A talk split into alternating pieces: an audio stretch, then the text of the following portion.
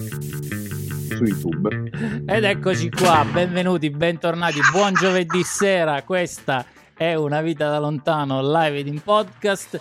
Come tutte le settimane, Piero abbassa il volume perché sento l'eco. Come tutte le settimane ci ritroviamo qui tutti i giovedì. Questa è la 31esima puntata e ci avviciniamo a Natale, probabilmente ne faremo un'altra e poi finisce la prima stagione. Comunque, bando alle ciance, ciancio alle bande. Io sono Alfredo Abrozzi e insieme a me questa settimana tutte e due i co-conduttori del nostro programma preferito, che sono... Ecco, il redarguito Piero, che aveva il volume esattamente come l'ultima puntata, continua a sentirci poco, per cui il volume lo devo tenere alto, mi dispiace. E insieme a me invece qualcuno che ha i sensi tutti quanti funzionanti, speriamo anche il sesto. Sì, sensi di colpa. Dopo questo inizio scoppiettante, a tratti spumeggiante, volevo fare anche io una roba così divertente, fare l'inizio di Johnny Glamour, ma non lo farò per... graziare i nostri ascoltatori barra spettatori. Ciao a tutti, io sono Emiliano Pilotti, sono un co-conduttore di Una Vita da Lontano e questo è il nostro ospite di questa settimana. Lo vedete in un quadratino che dovrebbe essere a fianco a me, di qua, di là, insomma a fianco a me, ed è Stefano De Angelis. Benvenuto, ciao. Ciao a tutti ragazzi. Oh, una puntata molto così, molto liscia, molto rilassata, molto chill out, perché il nostro Stefano è una persona di mondo, non perché ha fatto il militare a Cuneo, ma perché il mondo lo gira, lo ha girato, e si spera alla fine di questo delirio sanitario collettivo continuerà a girarlo, non solo per piacere ma anche per lavoro. Però cominciamo dall'inizio a fare un'intervista seria fatta bene, cioè che tutti noi quattro veniamo dallo stesso quartiere, nel senso dalla stessa città. Innanzitutto vi voglio bene, tantissimo, vi voglio tantissimo bene, non ci vediamo da tanti anni, non siete cambiati per niente e quindi un sacco di amore e di rispetto per voi tutti, che io insomma, arrivati alla nostra veneranda età, uno comincia a guardarsi indietro e dire ma guarda un po', se poi guardando avanti ci sono ancora le persone... No, e sono ancora lì e io tantissimo vi voglio veramente bene. Grazie dell'affetto e della stima. Io non so se è un bene per tutti noi essere rimasti gli stessi, però comunque io l'ho presa come un complimento. Le carte perché anche io penso di essere rimasto lo stesso, quindi questo devo dire che noi tutti ci mette sulla stessa barca, qualsiasi fosse siamo continuati ad andare. Ora il problema è in questa barca chi rema? Ah, ecco. No, ma questa è rema la vita, ragazzi, rema la vita. Noi siamo passeggeri. Capisco. Speriamo che c'è anche un motore da qualche parte per accelerare quando serve. Comincio a dubitarne seriamente. Allora, diciamo così, rientrare all'interno del topic per non, diciamo così, perdere i nostri spettatori, soprattutto quelli dei podcast, che secondo me sono un po' più, diciamo così, esigenti. Anche un po' meno. Ce ne sono così tanti di podcast che dopo da quanti minuti siamo dal video sono già troppi prima di entrare nel cuore della... Intanto vi siete sparati un bel video originale, remix, in versione... No, parliamone, nel senso che spieghiamo... allora un attimo, prima di parlando del podcast, volevo ricordare a quelli che ci stanno ascoltando il podcast che la musica che sentite in sottofondo, che non sentite adesso dal vivo ma sentite nel podcast, è un DJ set fatto da Stefano.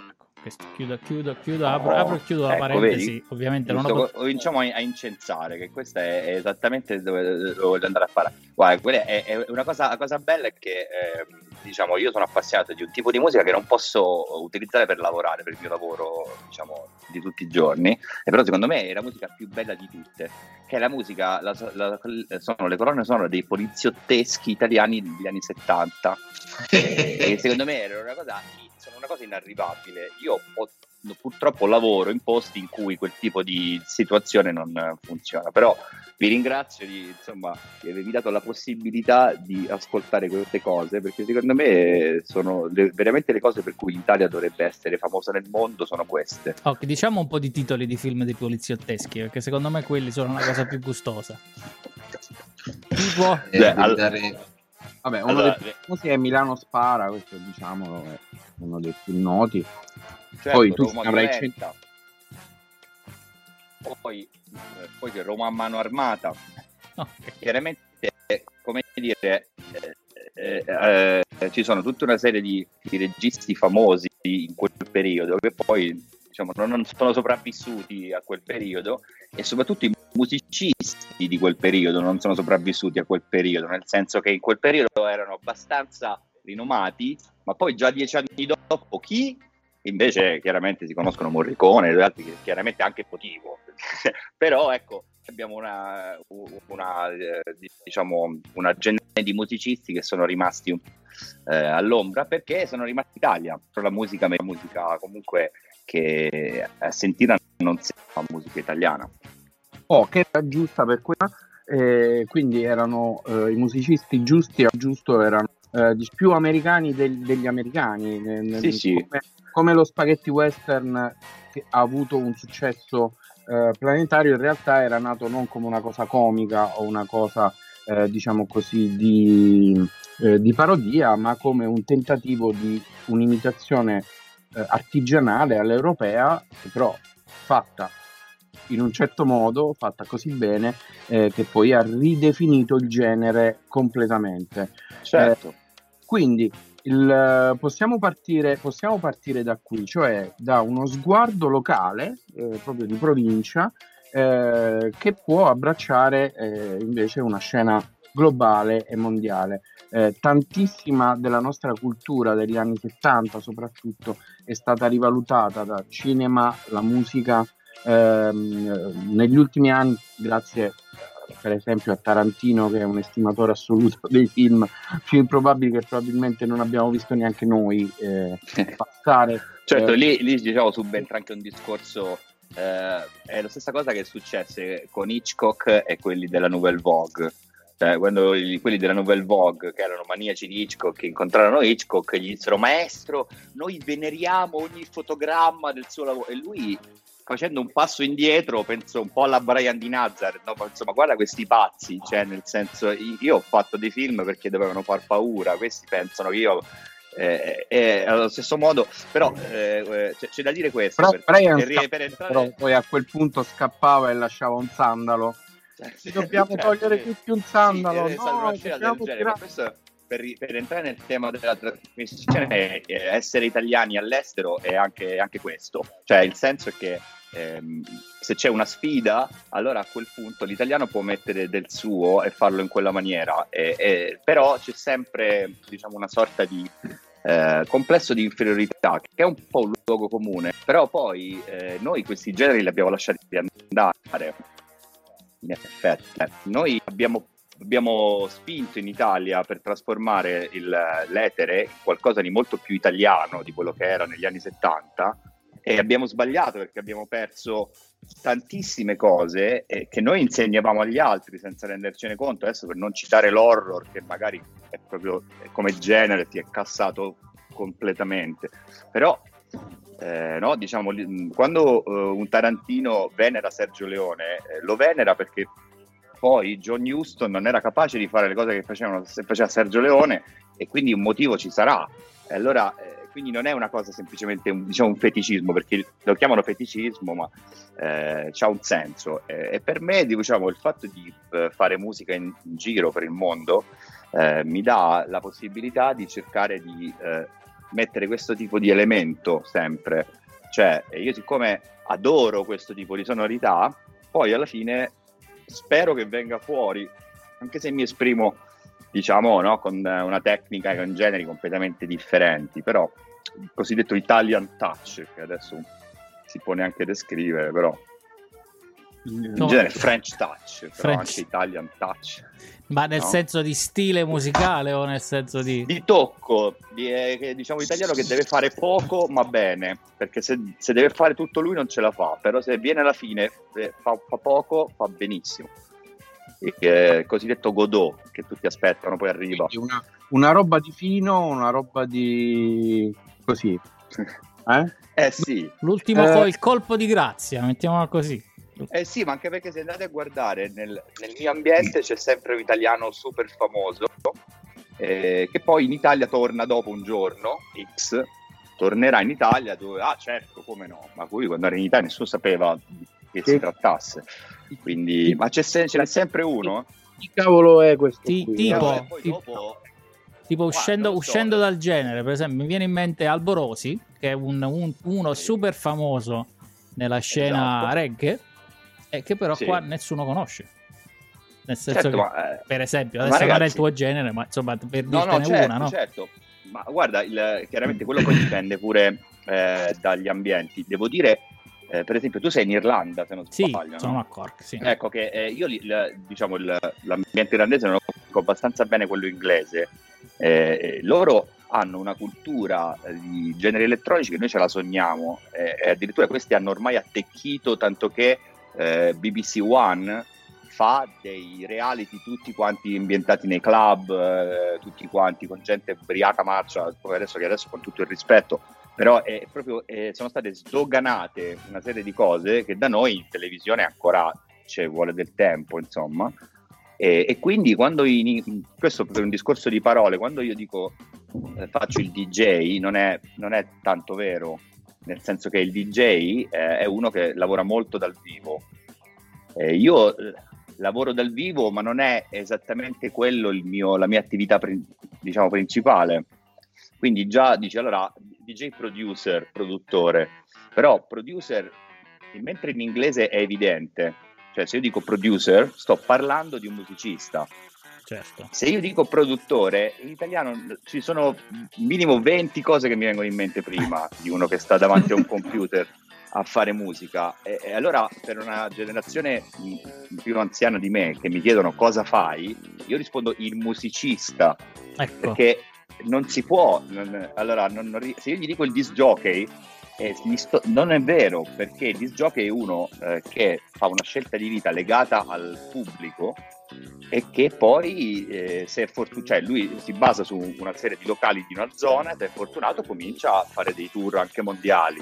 Poi se tu lo dici c'è una grandissima percentuale di persone che dentro il suo cervello c'è una scimmietta che batte con e gioca giù, e io mi ricordo, sì, tra l'altro è anche deprecabile, diciamo, sì. Despicable, come si dice in inglese, la cosa del DJ. Mi ricordo un momento della mia carriera universitaria dando l'esame di diritto canonico, quando il professore, prima di mandarmi via, mi disse: ma lei, Abrozzi, che cosa vuole fare da grande? E noi eravamo un momento che eravamo infogliatissimi con la radio, quindi eravamo proprio...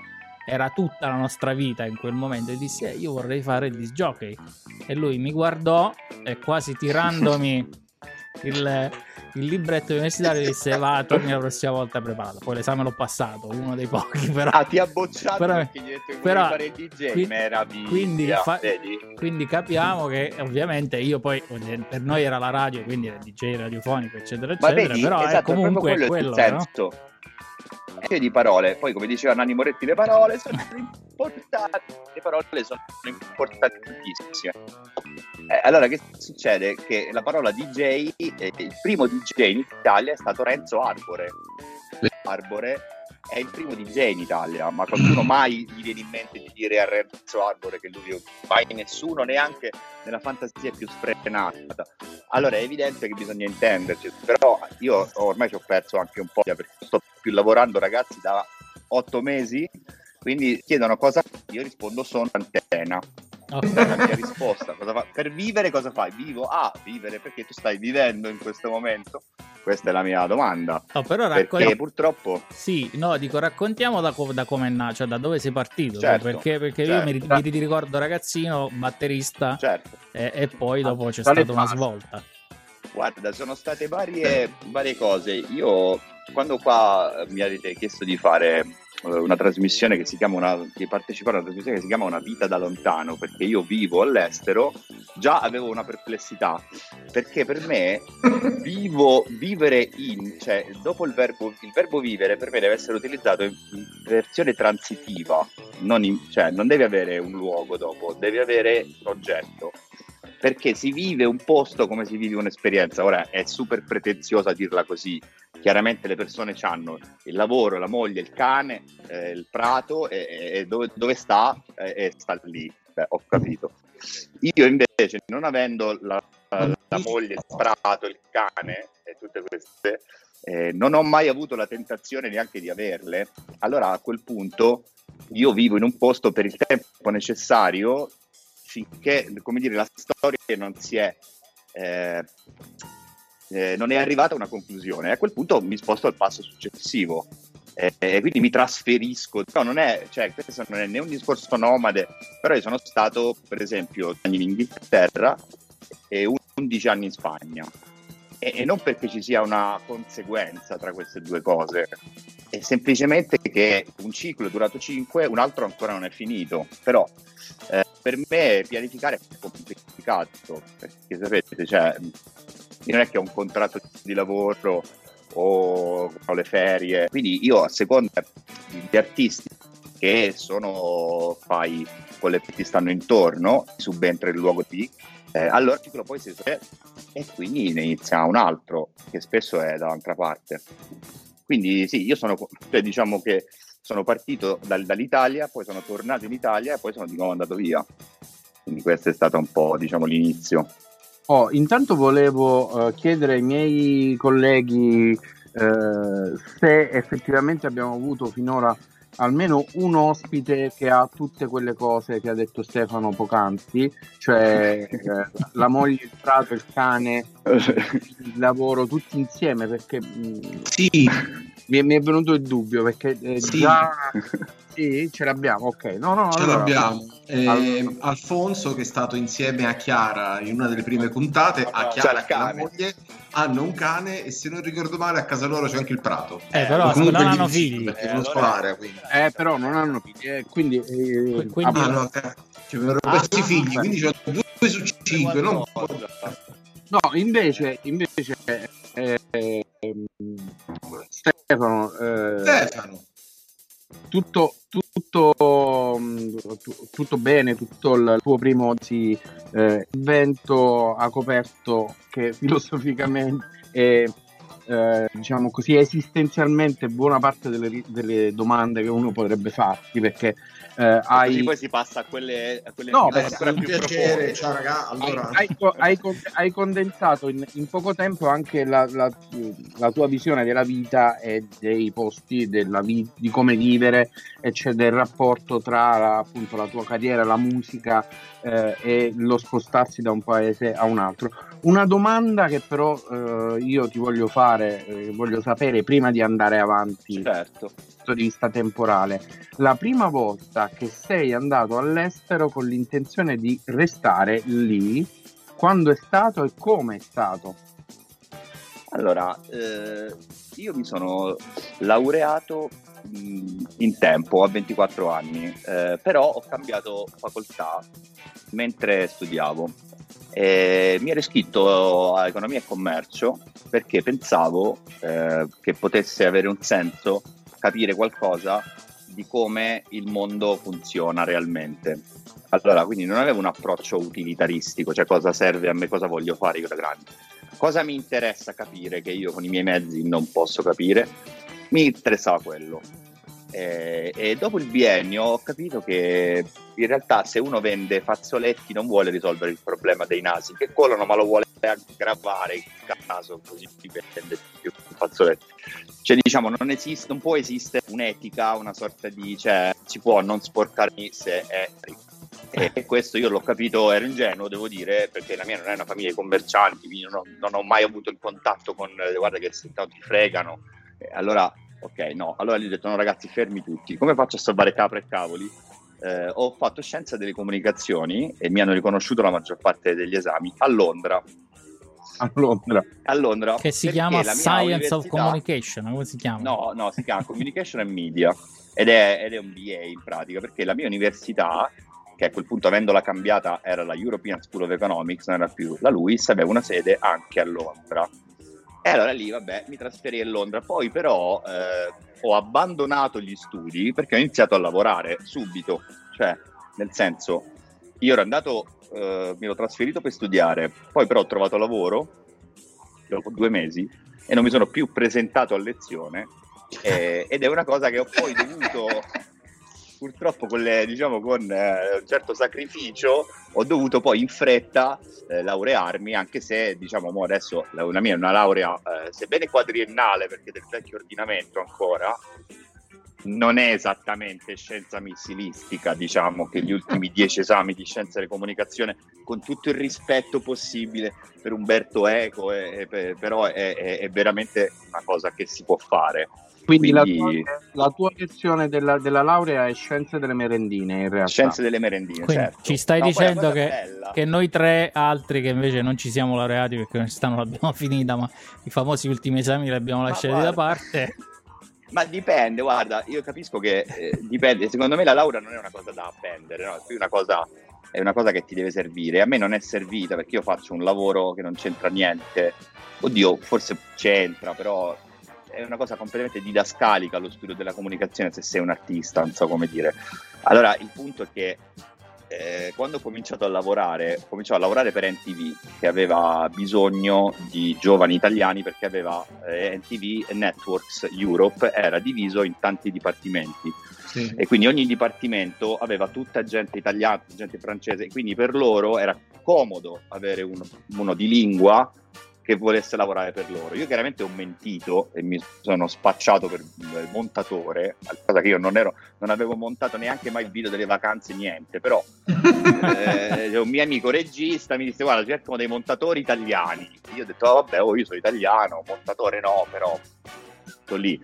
Poi quando cominciai a lavorare, io ero tutto un po', ero piccolo, avevo 21 anni, quindi ero intimorito che avevo detto questa bugia, che io montatore, non era vero, no? E quindi confidandomi con un mio collega, dicevo: scusami, adesso ho detto questi che mi cacceranno, uno che scopre che è bravo, no? Poi dice: ma che dici? Arrivavo tardi, alla fine l'anno scorso ho inventato un film, questo è inventato. Quindi, cioè, io ho fatto: vabbè, allora lì mi sono rilassato, vabbè, allora figurati, non c'è problema. E poi è andato tutto molto bene, se non fosse che poi MTV Networks ha chiuso, cioè prima veramente mi hanno umiliato trasferendomi a Milano come un carabiniere, dicendo sono tutti a Milano, quindi vabbè, dalla mattina alla sera mi sono svegliato via Belli, salve, buongiorno. E poi Antonio Campo dall'Orto, che poi diventerà presidente della Rai, se non sbaglio, sì, durante Renzi, era lui il mio capo, e lui ha ben pensato di dire: no vabbè, ma i video musicali, ma dai. Non so se ci fate caso, ora non so se esiste ancora, ma negli ultimi anni della sua vita MTV era cartoni animati. Sì, adesso è meno più quelli, cartoni animati, adesso cartoni animati, reality, esatto, programmi. E poi c'era un secondo canale, MTV2, dove c'erano invece adesso solo io non so come siamo messi, ma chiaramente le cose più interessanti sono le radio con la telecamera dentro e basta. Eccoci. Tanto a quel punto Virgin, no? Quindi però è nata così la cosa. E poi niente, a quel punto, quando però mi sono ritrovato a Milano, no, ragazzi, questa è una parentesi che non voglio neanche, cioè, con tutto il rispetto di Milano, non mi fraintendete, però sono tornato subito a Londra e ho deciso di fare il musicista 24 ore su 24, o meglio, cioè di sostentarmi solo con i soldi che venivano dalla musica, cosa che, insomma, vi assicuro che all'inizio è un po' un perché l'ambiente di MTV, con tutti i suoi difetti, era abbastanza, come lo posso definire, fichetto, mm-hmm. Cioè comunque avevamo gli uffici a Oxford Street, a Camden Town. Io con il mio tesserino di MTV entravo, perché tesserino stampa, entravo nelle discoteche gratis, cioè, tutte cose che dopo sono diventato un essere, diciamo, mortale come tutti gli altri, e ho avuto una botta di depressione abbastanza evidente, ma non mi sono fatto scoraggiare, però ho pensato che la cosa migliore per me era tornare poi in Italia a quel punto. E quindi devo dire, poi in Italia ho avuto la fortuna di rincontrare Enrico Melozzi, con il quale abbiamo fatto una società che è durata per tanti anni. E poi però, come dire, mi sono anche reso conto che la mia fisicità, la mia presenza fisica a Roma diventava sempre, si giustificava sempre di meno, perché comunque io dal vivo suonavo molto meno allora che adesso, producevo molto, ma comunque producevo a casa la maggior parte del tempo, per il tipo di musica che faccio e per il tipo di routine che ho, e quindi niente, le proposte si moltiplicavano.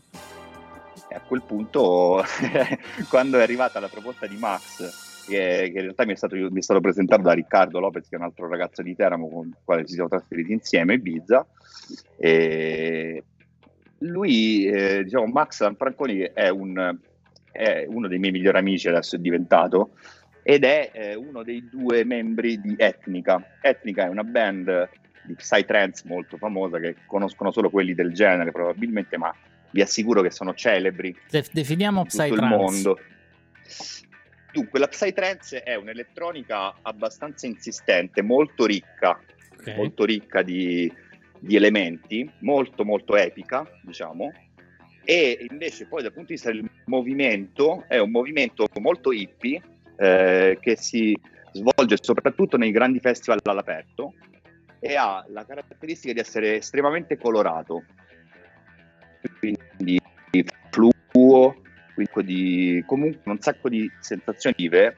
Adesso è una cosa un po' strana da spiegare, però nel clubbing, nella musica techno, c'è uno stile gangster che si impone, ed è una cosa naturale, cioè diciamo nell'ambiente naturale della techno, che è il club, il gangster è il personaggio che si trova più a suo agio. Mentre in un festival psichedelico, nella giungla, non è più il gangster il personaggio che si trova, anzi, quello è il pesce fuor d'acqua. Esatto. Mi spiego, no? Sì. Allora è evidente che sarà un altro il fenotipo, no, che viene fuori. E quindi devo dire che a me la trance non piace, ma questa non mi dispiace per niente, questa cosa. Cioè, nel senso che dopo 30 anni, da 30 no, 25, in un ambiente un po' underground, io dei gangster ne ho le tasche piene, dei supposti gangster, diciamo sedicenti gangster, ne ho proprio le tasche piene. Invece di gente interessante, no? Ne ho conosciuta molta in questi ambienti. Quindi questa è la... Poi definire un genere di musica con le parole è sempre una violenza, quindi cioè, è chiaro, però ovviamente siccome dobbiamo essere didascalici, certo, a un certo punto, e quindi dobbiamo raccontare un po', cercare di far capire, perché poi comunque vi assicuro che è un genere famosissimo, per esempio Israele, Russia, Giappone, Brasile sono la trance è la musica più ascoltata, e sono mercati grandissimi. Certo, poi anche loro ascoltano Madonna, però cioè la musica più ascoltata è la trance. Chi è che non ascolta Madonna? In versione trance l'ho trovata la Madonna, sia chiaro. Ecco, quindi chiaro. Perché avevo un collega inglese che mi ha iniziato la trance, che mi diceva che era la migliore musica per lavorare, ed è verissimo. Se stai a lavorare è perfetta, perché è positiva, è ritmica, è incalzante, non ti molla mai, quindi quindi se avete delle curiosità, cercate il nostro podcast o mandatelo indietro, quindi fate rewind, risentite le parole chiave, cercatele su Google o su YouTube, e sicuramente vi capiterà una compilation di schiaffazzi musicali, certo, per capire esattamente di che cosa... È una questa, se non li conoscete dovete approfondire gli Etnica. Io sono diventato un fan, poi io sono ufficialmente il battettista degli Etnica, teoricamente, quindi loro due sono in due, però anche in tre, io sono un po' dietro, perché chiaramente no, giustamente chi è questo, cioè quando tu quando va bene i due sono cinque, no? Lo metti sempre dietro per dei motivi, certo, sotto, no, ma anche un po' di là, diciamo, un po' defilato con una mano, cioè nel senso loro sono due, ecco, sono due, sono due, cioè, è come Billie Eilish e il fratello, sono loro due, poi dopo due, quando c'è la band sono dietro un pannello, insomma. Certo, è chiaro, io condivido appieno questa cosa. Allora, però grazie a questa cosa. Vai, no, vai. Grazie a questa cosa. Lo dico che grazie a questa cosa della trance sono riuscito a trovarmi bene a Ibiza, perché mi sono trasferito in questo studio di trance molto molto tecnico, in cui sia Max che Maurizio Begotti, che l'altro Etnica, sono dei professori di musica, e piano lì mi sono come alien sul soffitto, no? Mi sono piano piano allargato nel mio bozzolo, dalla mia crisalide, sono riuscito proprio benissimo, quindi il capitolo di Ibiza si apre perché ho trovato un ambiente fertile, insomma. Ok, allora intanto vi fermo un secondo per dirvi che Stefano Del Beato ci scrive dicendoci che lui ha il cane, il figlio, moglie e gatto. Prato, quindi... sì, lo stavo per dire, ma... Quindi però è uno di quelli Prato, che... Ecco. No, Prato, io l'ho visto per casa, no Prato. No, Prato c'è, lettere, Prato c'è. Aggiungerei cassetta delle lettere, postino, ecco, che viene azzannato dal cane, e certo, sennò che vita è. Cioè, sul postino azzannato dal cane un paio di volte credo che abbia rischiato, quindi ci siamo. Certo. Poi per dirvi che ovviamente sotto i video che state guardando, se li state guardando oppure se state ascoltando il podcast... Ci potete insultare? Sì, posso, ci potete insultare, ci potete scrivere, se siete degli haters sfogatevi, non so che dirvi, ma fatelo, perché insomma ci fa piacere sentire cosa ne pensate, ma quello che volevo dire è che ci sono i link dei social di Stefano, chiamiamoli così, perché c'è Mixcloud, c'è anche la sua pagina Facebook, eccetera eccetera, quindi posti in cui non mi potete insultare purtroppo, ecco, però su Facebook sì, se potete. E potete andare lì a ascoltare un po' di musica, poi ricordandovi di iscrivervi ai nostri social e di cliccare sui vari mi piace e iscrivervi al canale. Volevo farvi vedere che da questa settimana abbiamo anche il merchandising. Adesso non si sente, questa io la voglio, però da qui l'hai fatta vedere, ecco, questo merchandising è stato fatto da mia moglie Katrin, thank you Katrin, come regalo di compleanno. Adesso ce ne sono per il momento solo 3 di magliette, una è per me, le altre 2 sono per Piero ed Emiliano, ma ne produrremo altre, perché ovviamente se volete, certo, a questo punto si apre lo shop, la maglietta 4XL, però le potete avere, le potremo avere solo il giorno del nostro compleanno, quindi io devo aspettare alcuni mesi, ve le mando per posta, però insomma, io rischio di essere ancora in lockdown al tempo, quindi...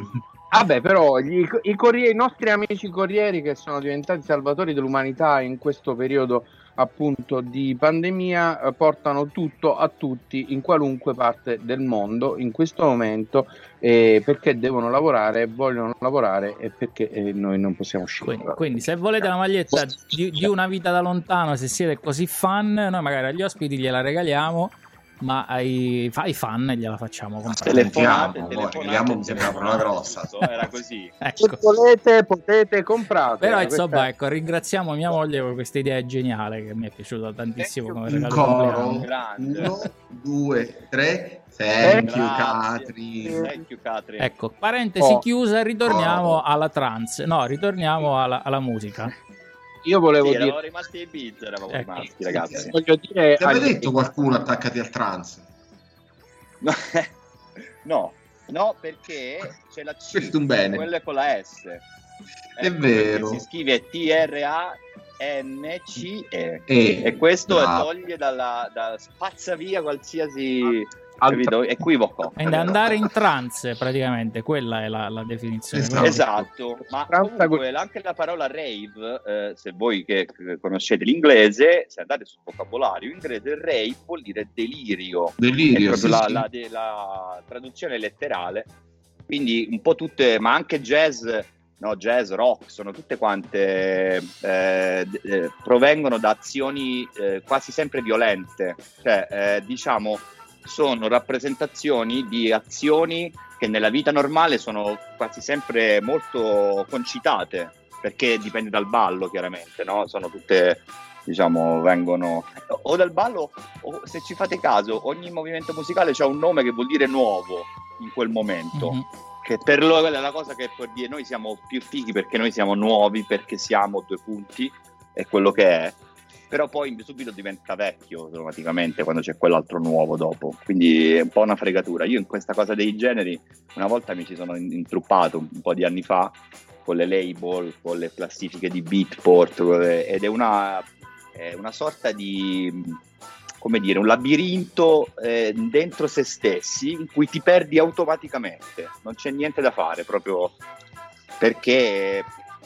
ognuno la vede, no? Ognuno un pezzo lo sente in una maniera, l'altro lo sente nell'altra. Poi io scrivo, lo shop scrive una definizione, un altro che si veste in un'altra maniera gli piace, è finita. Che siccome quello è metallaro gli piace, allora non può essere. Ecco. Già è un cortocircuito, anche se avete fatto tutto giusto, poi c'è il metallaro alla fine che te lo rovina.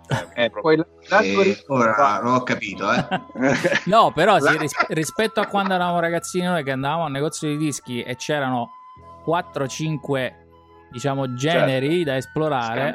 Adesso con la tecnologia, con i vari Spotify, Apple Music, Mixcloud eccetera eccetera, lo spettro, certo, è talmente tanto ampio che poi si creano etichette e sottoetichette, generi e sottogeneri e... Ma guarda, per quanto riguarda l'elettronica è una cosa naturale, allora, mentre per gli altri generi è comunque una forzatura, nel senso che ogni disco, che ne so, uno fa un disco rock con influenze sudamericane, però non è che cambia il genere della sua band, cioè. E invece nella musica elettronica c'è una consuetudine, ci sono dei cliché che uno se entra in quel territorio non è che ne è, cioè quello è un disco così, punto, non è un'opinione di un critico o uno scaffale, cioè ci sono i BPM che è la velocità del pezzo, già quella è completamente, cioè, perché per un discorso tecnico, se io faccio una traccia che va a una certa velocità, un DJ che suona un certo tipo di musica non ce la può incastrare dentro, quindi già evidentemente quel pezzo non si ascolterà quella sera lì, in quel luogo, si ascolterà altrove, e quindi già la velocità di un pezzo è già fa parecchio. Poi ci sono, se è spezzato, se è dritto, e tu dici è spezzato e dritto, è una cosa di stile, no? Uno c'ha la batteria dritta, l'altro c'ha solo la cassa. Beh, c'è gente che si veste in un altro modo, vive in un altro modo, va a altre feste, frequenta altra gente, perché quelli sono quelli della drum and bass, magari loro sono bianchi, sono neri, noi siamo bianchi, quello è bianco, noi siamo neri, quello è cinese, cioè devo dire che questa è una cosa che impari nei dance floor internazionali, cioè quando ci sono una serie di generi musicali stai sicuro che tu il giapponese lo trovi lì e stai sicuro che tu l'italiano lo trovi di là, e non c'è dubbio su questo, cioè i generi musicali hanno più o meno, no? Sono, però è anche vero che sono diventati tanti e lo sport nazionale è inventarsi quello tuo, tra l'altro, cioè discostarti di quel poco. Scusa se ti interrompo, questa è la più magnifica e fantastica definizione di bolla culturale che ho mai sentito, perché sostanzialmente tutti i generi, tutti i sottogeneri di tutte le culture, dalla poesia alla letteratura, alla commercializzazione della musica nei vari secoli, è sempre funzionato in questo modo di ritrovare una bolla per un certo gruppo di persone, e quel certo gruppo di persone cercava a sua volta, certo, quel tipo di sensazioni di... Ma è esattamente quello che fanno oggi gli algoritmi dei social network, intuito non tanto da qualcuno, quella è proprio come si succedono le cose nella vita. Io sono un appassionato di teoria del caos e quando c'è una cosa molto complessa la gente tende a pensare a un complotto, al fatto che ci sia qualcuno dietro che...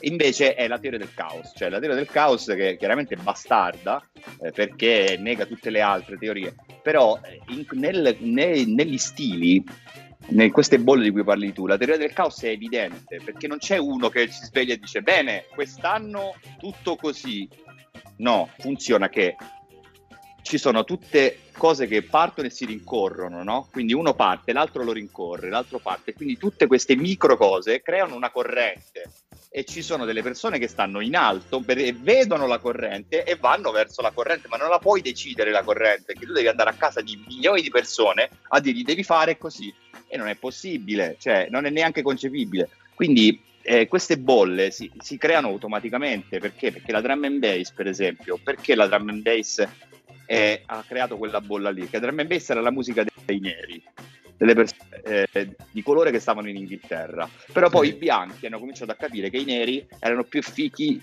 dei bianchi e hanno cominciato a vestirsi da neri, a imitarli, e piano piano la drum and bass diventa la musica dei bianchi, ok? Allora, quindi già questo concetto qui ti fa capire che quella musica lì deve avere dentro uno speaker nero, ok, però deve suonare bianca come tipo di musica, non può suonare soul.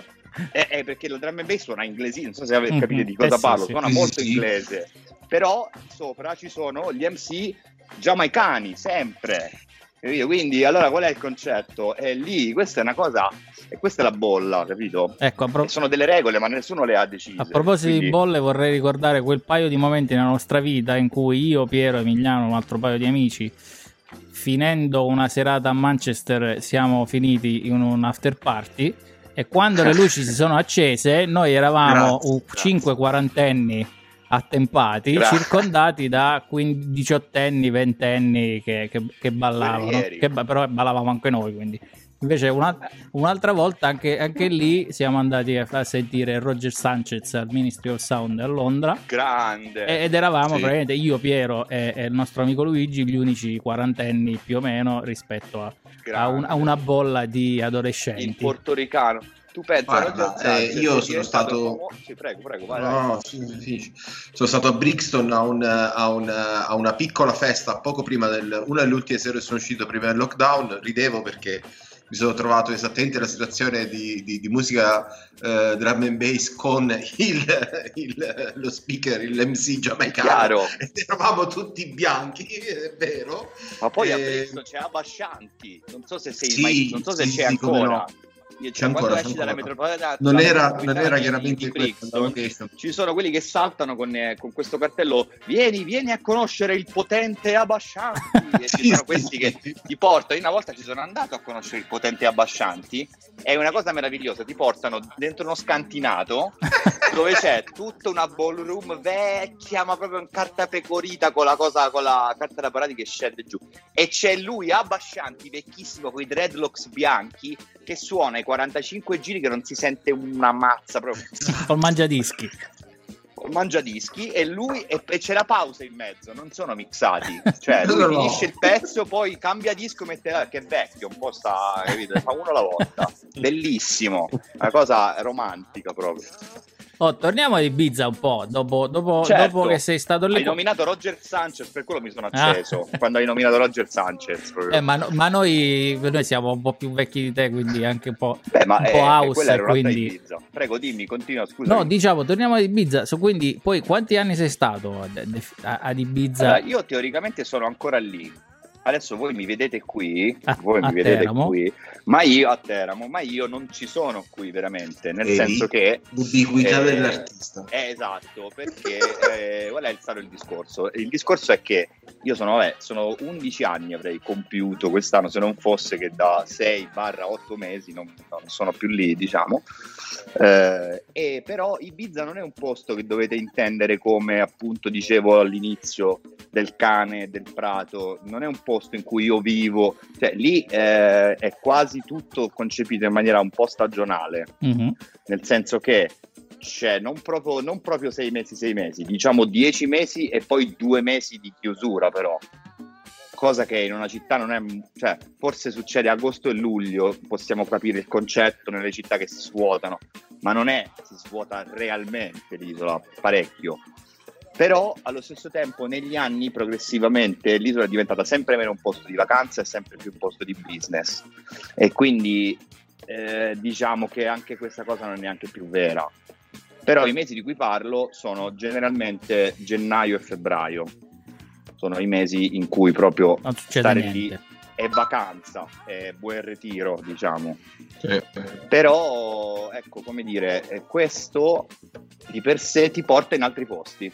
È il bello di Ibiza, che Ibiza è una matrice, perché gli ibizenchi esistono chiaramente, ma non sono utili nel gioco. Quelli che sono utili nel gioco sono altri avventurieri che vengono da altre realtà, che parlando di musica ti possono dare parecchio, perché poi c'è un'altra scena a cui tu puoi essere collegato, che altrimenti non sapeva niente di te e magari tu non sapevi niente della scena, e basta poco. Poi questi posti sono un po' delle scatole, dei compartimenti stagni, per cui tu sei famoso lì e nessuno sa chi sei nel resto del mondo. Perfetto, in realtà io non può neanche aspirare alla fama globale così, perché c'ha voglia, c'è un lavoro dietro, quindi insomma la cosa bella di Ibiza è che Ibiza mi ha proiettato spesso in Sud America, in Brasile in particolare, e io quest'anno ero in Brasile a Capodanno a suonare e poi sono tornato in Italia perché c'avevo da fare una cosa meravigliosa, un'opera di cui magari dopo vi parlerò, mi ha spezzato il cuore,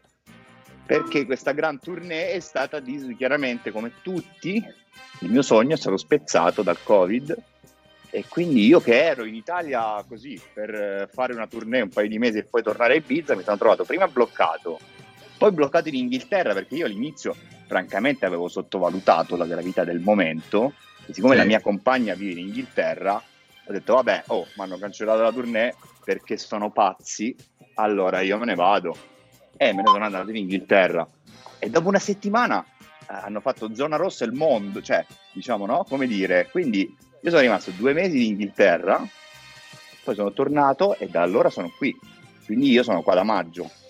Che è un bel po', insomma, per essere una persona che lavora che fa un lavoro per cui ha bisogno di esibirsi, mettiamola così, di fronte a... Ma guarda, ti dico, ho avuto la fortuna, e in questo devo ringraziare Enrico Melozzi, che è quello che mi ha iniziato a questo genere, di fare tantissime colonne sonore, e quando dico tantissime intendo... tantissime, cioè di tante cose indipendenti senza tanto budget, perché se no non sono tantissime chiaramente, e quindi io per farle essere tantissime ho sempre voluto, no, comunque aiutare anche una serie di registi alle prime armi e quello che è, e quindi mi sono ritrovato dopo tanti anni, c'è una certa familiarità e con il lavoro e con le persone che lavorano in Italia, quindi paradossalmente artisti molto più bravi, molto più famosi di me non possono fare questa cosa che sto facendo io adesso. Cioè io da quando hanno diciamo riaperto la seconda volta, quindi da giugno diciamo, ho già fatto 3 spettacoli e un film. Però certo, gli spettacoli poi non si sono fatti perché hanno richiuso di nuovo, il film non si sa se uscirà, su che piattaforma, però sono molto soddisfatto. Il punto è che non me l'aspettavo che poi sarebbe rimasto solo questo, e che quindi io ero fortunatissimo e non lo sapevo. Ecco perché ringrazio Enrico di avermi comunque inserito in questo tipo di... che poi è una pratica, oltre, perché non è proprio un ambiente ristretto. La cosa che comunque mi piace tantissimo, sicuramente del cinema rispetto alla musica, è che se uno lavora, cioè se uno fa musica perché gli piace, bene, ma se uno lavora per le etichette, su commissione, si ritrova a fare dei generi musicali, ragazzi, spesso un po' deprimenti, mortificanti. Beh, mortificanti. Però qual è il compromesso tra pagare le bollette e fare una roba che... È questo, è quello che ci stavo arrivando, cioè che mentre nella musica sei proprio costretto a fare cose mortificanti, nel cinema magari è mortificante il film in sé, ma il tuo intervento spesso invece nasconde delle possibilità. Cioè io per esempio... un po' di anni fa c'era questo film di Brignano, Faccio un salto a Cuba.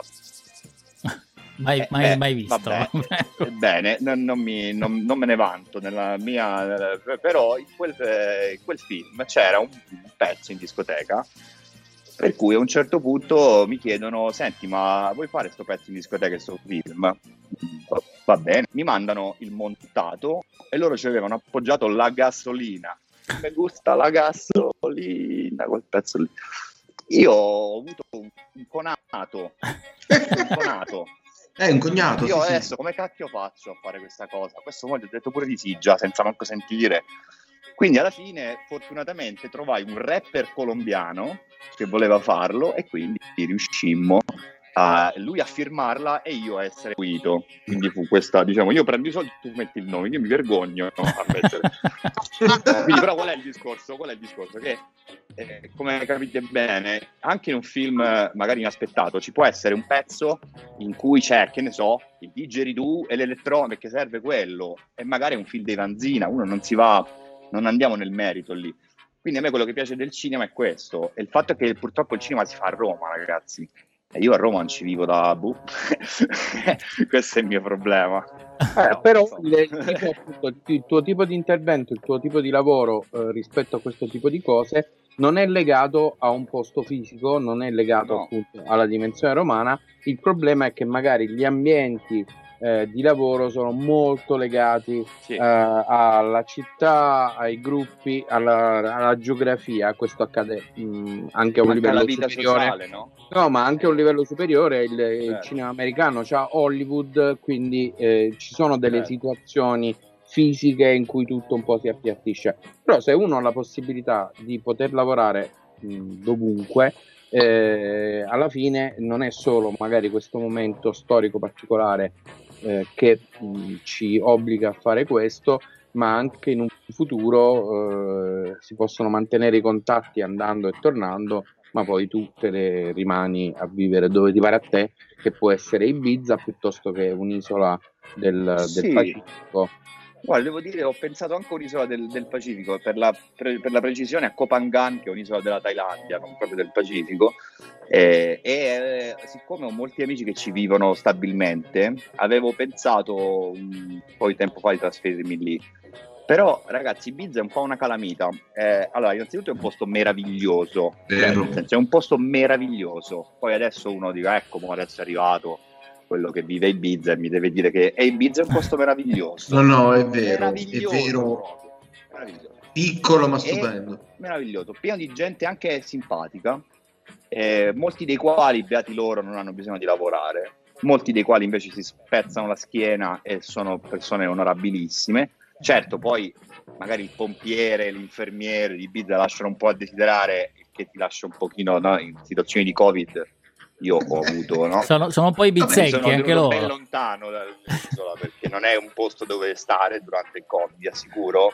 Cammisses, con tutto il rispetto dell'ospedale di Ibiza Cammisses, non è il miglior ospedale della Spagna, quindi insomma, come dire, c'ha dei problemi strutturali che sono evidenti dei posti di mare, di isole, no? Però allo stesso tempo non vi aspettate un'isoletta, è un posto con tanti soldi che ci girano in mezzo, intorno e anche sopra, perché cioè, c'è scritto Ibiza, poi neanche c'è, cioè non so come dire, usano il marchio proprio. Sì, quindi è un brand vero e proprio. E le persone che vanno in Ibiza fanno tutte branding. Io spero che in futuro le persone studino dei casi di marketing, che è altro che scuola, università devono fare, cioè quelli ragazzi vendono l'aria, cioè nel senso, per carità, è musica, ci sono persone, Deo Drive, sono una maniera musica, che è una festa che succede a Ibiza alla quale loro non hanno mai messo piede e che loro non sanno che cos'è, ed è una festa che esiste da 4-5 anni, idea di due napoletani che io stimo perché sono due geni a questo punto, che convincendo Marco Carola a suonare in esclusiva alla loro festa, ora vendono magliette nere con il logo della festa a Los Angeles. Quindi questa è una cosa che va studiata però, perché se no qua stiamo, cioè la gente dice io apro l'azienda, il ristorante, ma questi ragazzi fanno i soldi con la carretta e vendono l'aria. Quindi andrebbe capito un attimino che cosa andrebbero messi sotto, cioè i proprietari del DC10 che sono di Garbatella hanno fatto il club più importante del mondo, non so come spiegare questo concetto. Quando Madonna è venuta a Ibiza è dovuta per forza venire a DC10, se no infatti la DC10 è stata a un certo punto si è interrotta, che dovevano passare tutte le varie guardie del corpo per preparare il privé per Madonna, cioè perché è così, prega, perché figuriamoci. Però mentre Periate col billionaire questo senso di io sono uno su un mondo, è un locale, il locale e sta, non so come dire, il parcheggio terra battuta senza tetto, dici 10 io ci andavo, era un after di terra battuta senza tetto, e il locale più famoso della terra. Adesso ci sarà un motivo, non lo so come, però qualcuno dovrà interrogarsi. Beh, cosa. Diciamo che è una specie di corrispettivo di quelli che siccome fanno affari, hanno una certa visibilità, si comprano una squadra di calcio, e chi invece, uno che fa quel lavoro lì e guadagna i soldi con una squadra sportiva professionistica e magari che diventa e vince la Champions League da nulla. E siccome io poi ho avuto la fortuna di arrivare a Ibiza nel 2010 ed era l'inizio della fine, poi lo sport nazionale Ibiza è delegittimare i nuovi arrivati, no? Vabbè, ma adesso fa schifo, ma prima era molto meglio, quindi chiunque si tramanda questa tradizione di delegittimare il prossimo che arriva, quindi, no, ma tu non, adesso tu avrai un'esperienza molto molto minore della mia che ho avuto io quando sono arrivato, capito? E poi invece non sarà vero, evidentemente.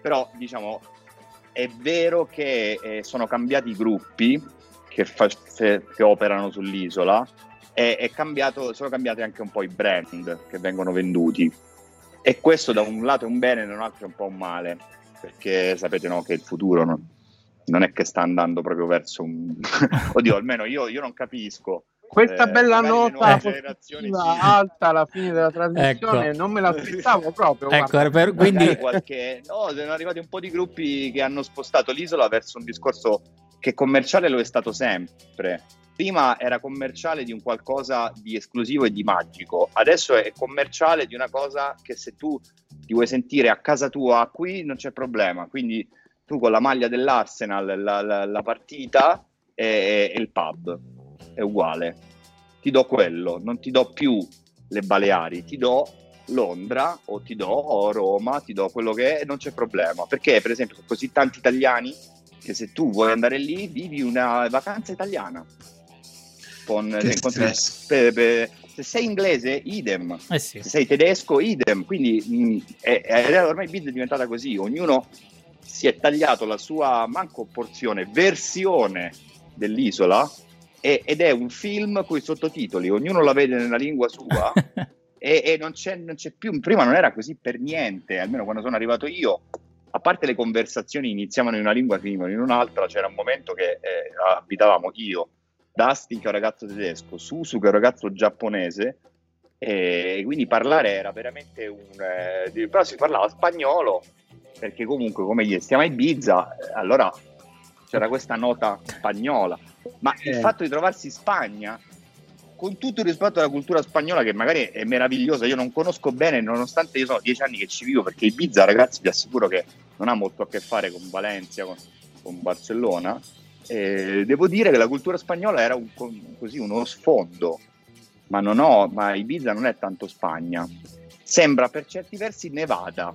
Sembra Las Vegas, Vegas. A me ha dato l'idea proprio del Porto Franco. Sì, posto di pirati.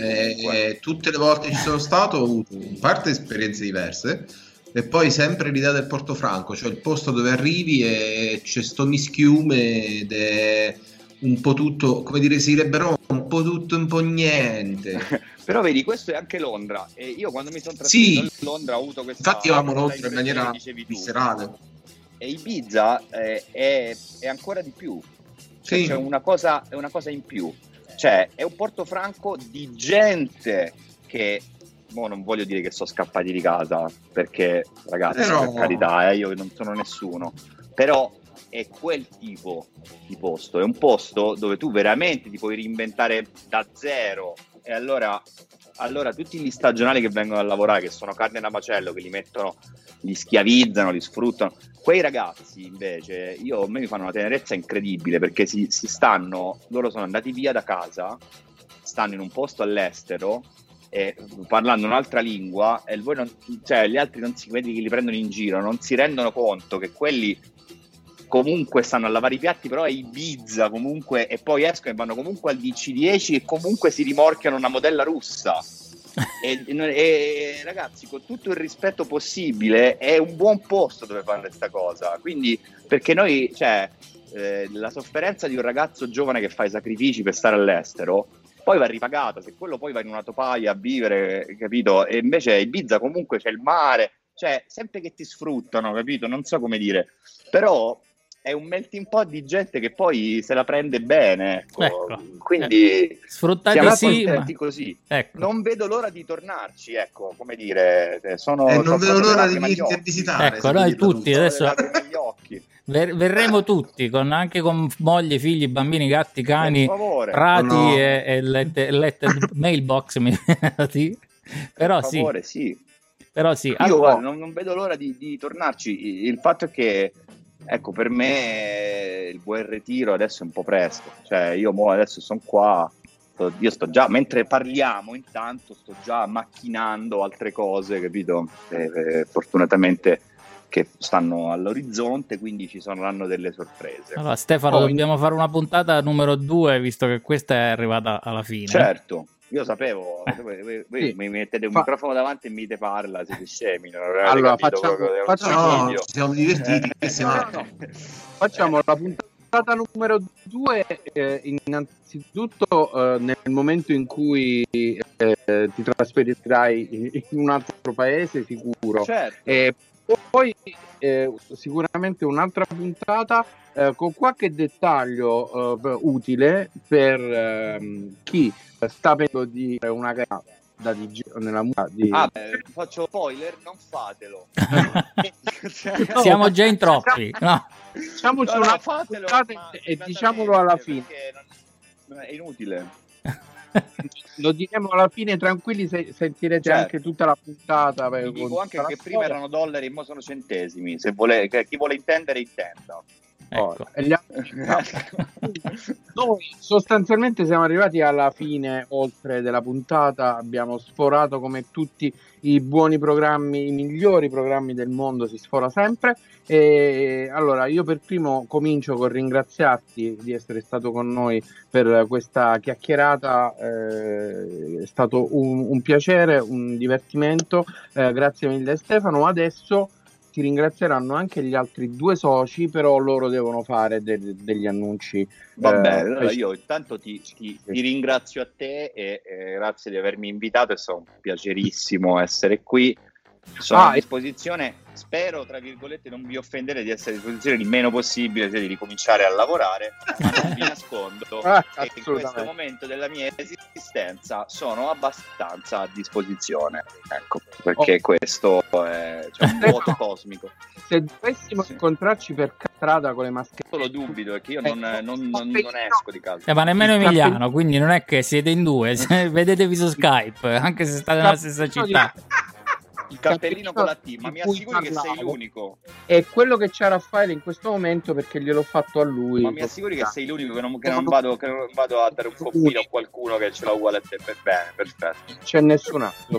Soprattutto... È bellissimo, tra l'altro, è un bellissimo cappellino. Questo è merchandising teramano, solo di noi due, praticamente. Quindi. Certo.